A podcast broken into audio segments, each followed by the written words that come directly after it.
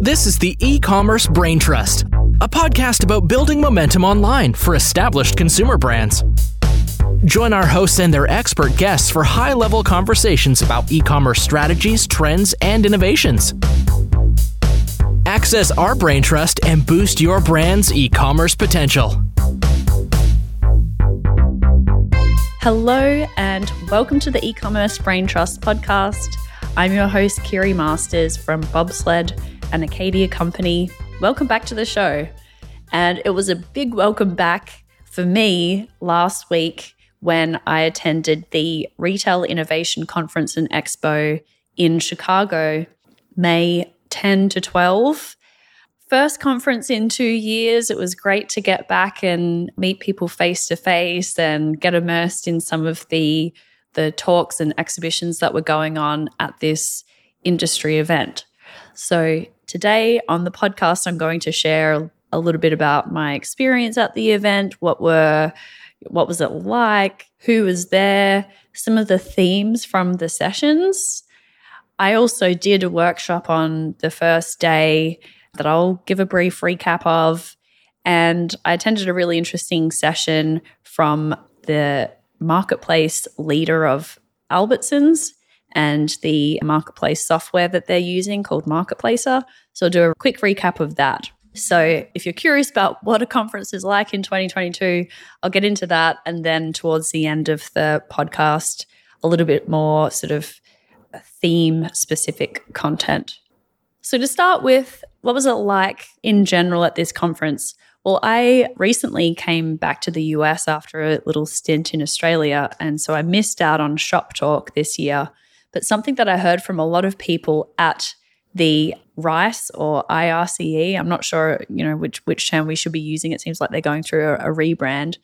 But a lot of people at this event I just went to had been at Shop Talk and there was a lot of discussion about Shop Talk being the big return to conferences for the retail and e-commerce industry. So it was a little had a little bit of FOMO because people were really talking up shop talk, but it seemed like Rice was following on the heels of of shop talk and a pretty pretty good follow up there.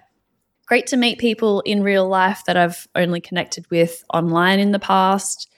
I'd say that there was a really good mix of solution providers and brands at this show.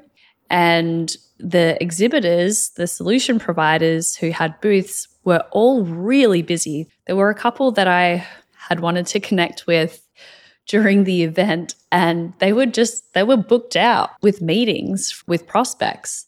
So it seemed to be an event that had a pretty good ROI for those exhibitors who were there and you know walking around the floor it seemed like they were all pretty busy with with good conversation so that's always good to good to see. In terms of the content at the event, I was just doing a little kind of tally of what kind of the themes of of all of the sessions and I broke them down into into five here.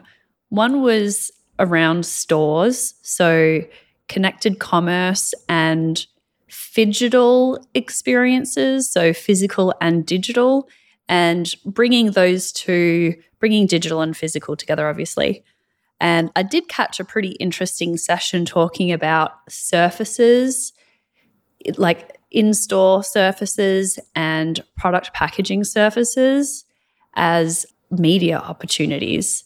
And the speaker at that event was from a company that a solution provider in the space, but really talking about how in the store at the point of sale and also with smart shelves and things like that, we have an opportunity to use use surfaces in the store as media and for driving awareness and conversions in the store. And secondly, with product packaging and the way that QR codes are being used now, customers can also track more product information from a physical item. And the interesting point that was made was could this be a way for retailers to actually charge for conversions in the store. So, with these kind of smart surfaces, the retailers would actually know exactly how many products were sold because of an activation. And that could be, they could charge a take rate for that for the manufacturer. So that was super interesting. Obviously, I'm neck deep in the retail media world. And so hearing about another opportunity for retailers to actually charge for performance was quite interesting. Retailers are, you know, the reason why retail media is so interesting to retailers is that they desperately need to add margin to their business.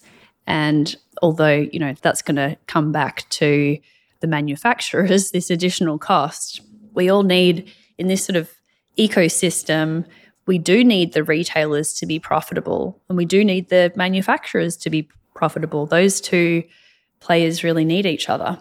So, quite interesting to think of a, of a world where retailers going to be able to charge manufacturers for incremental sales that they get from these digital surfaces and things like that. So that was one session I was really glad that I caught, and that related to stores. Underneath that stores banner as well, some content around omni-channel. There were market five sessions on marketplace specifically. That's my world. There was some good sessions on marketplace, and that was yeah five sessions out of a total of about a 100. And then customer experience. So, leveling up customer experience with cutting edge technology, trends in design and brand storytelling, driving loyalty, data driven experiences, things like that. And then, interestingly, revenue models, buy now, pay later, and D2C, the D2C model. And something that was that was an observation from this is that there were quite a few sessions about the buy now pay later, and that was sort of a spotlight of the event, and also Amazon FBA aggregators, and those are two those are two parts of the e-commerce industry that are going through a, are under a lot of financial pressure these days.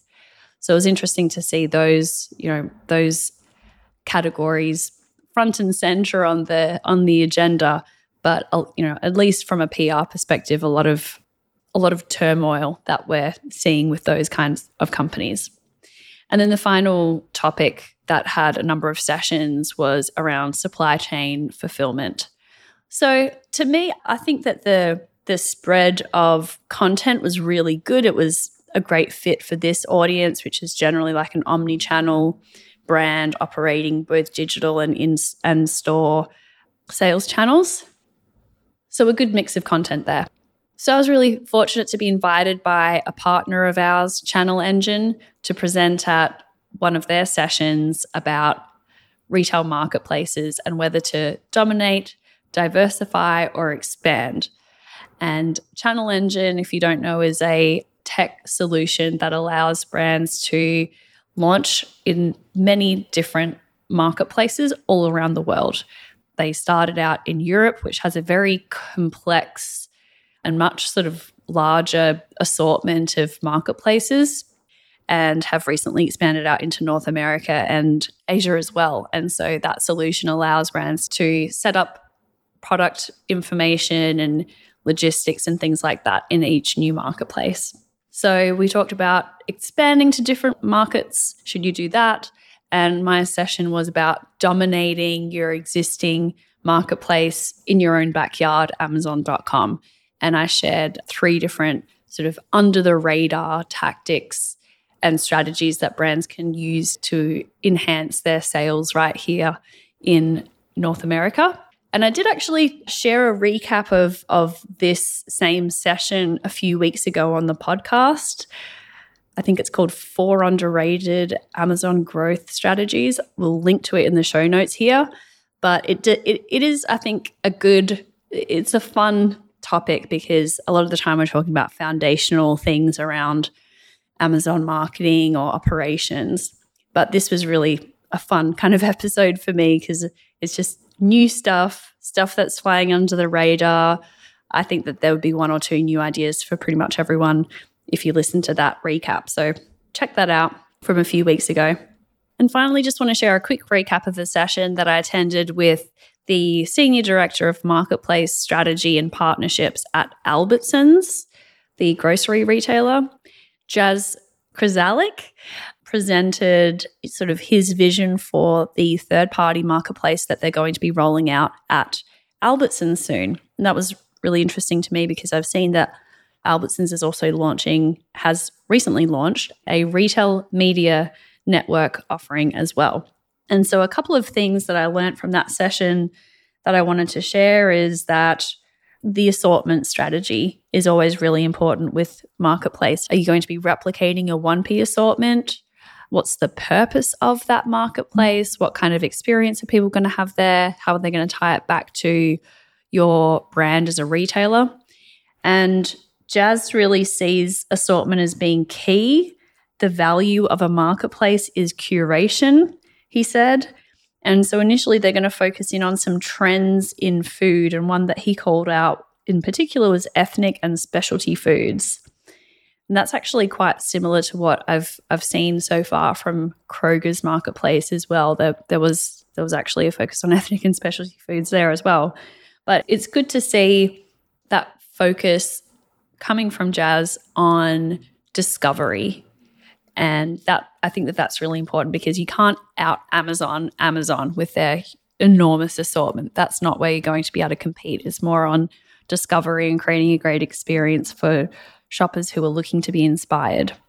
Another really great point that he made, or that is a big question for anyone rolling out a marketplace, is whether to integrate the marketplace into the 1P assortment or keep it as a separate store, essentially. So those are the two models with marketplaces. Set it up as a separate store where it's very clear that this is coming from a different seller than our 1P assortment and what you might expect around delivery times and things like that. That has the downside of of changing shopper behaviors and getting them onto that new site or onto that new section of your website so that that's the downside with that model, but it does make it clear. It helps to clarify expectations for shoppers. And then the second model is an integrated marketplace, which is where you have your 3P assortment mixed in with the 1P assortment. And so that has a much faster ramp up time, but is potentially confusing to the shopper because they won't understand I've got 100 items in my cart and 95 come from 1P and 5 come from 3P. Why are those items being delivered later or by a different carrier?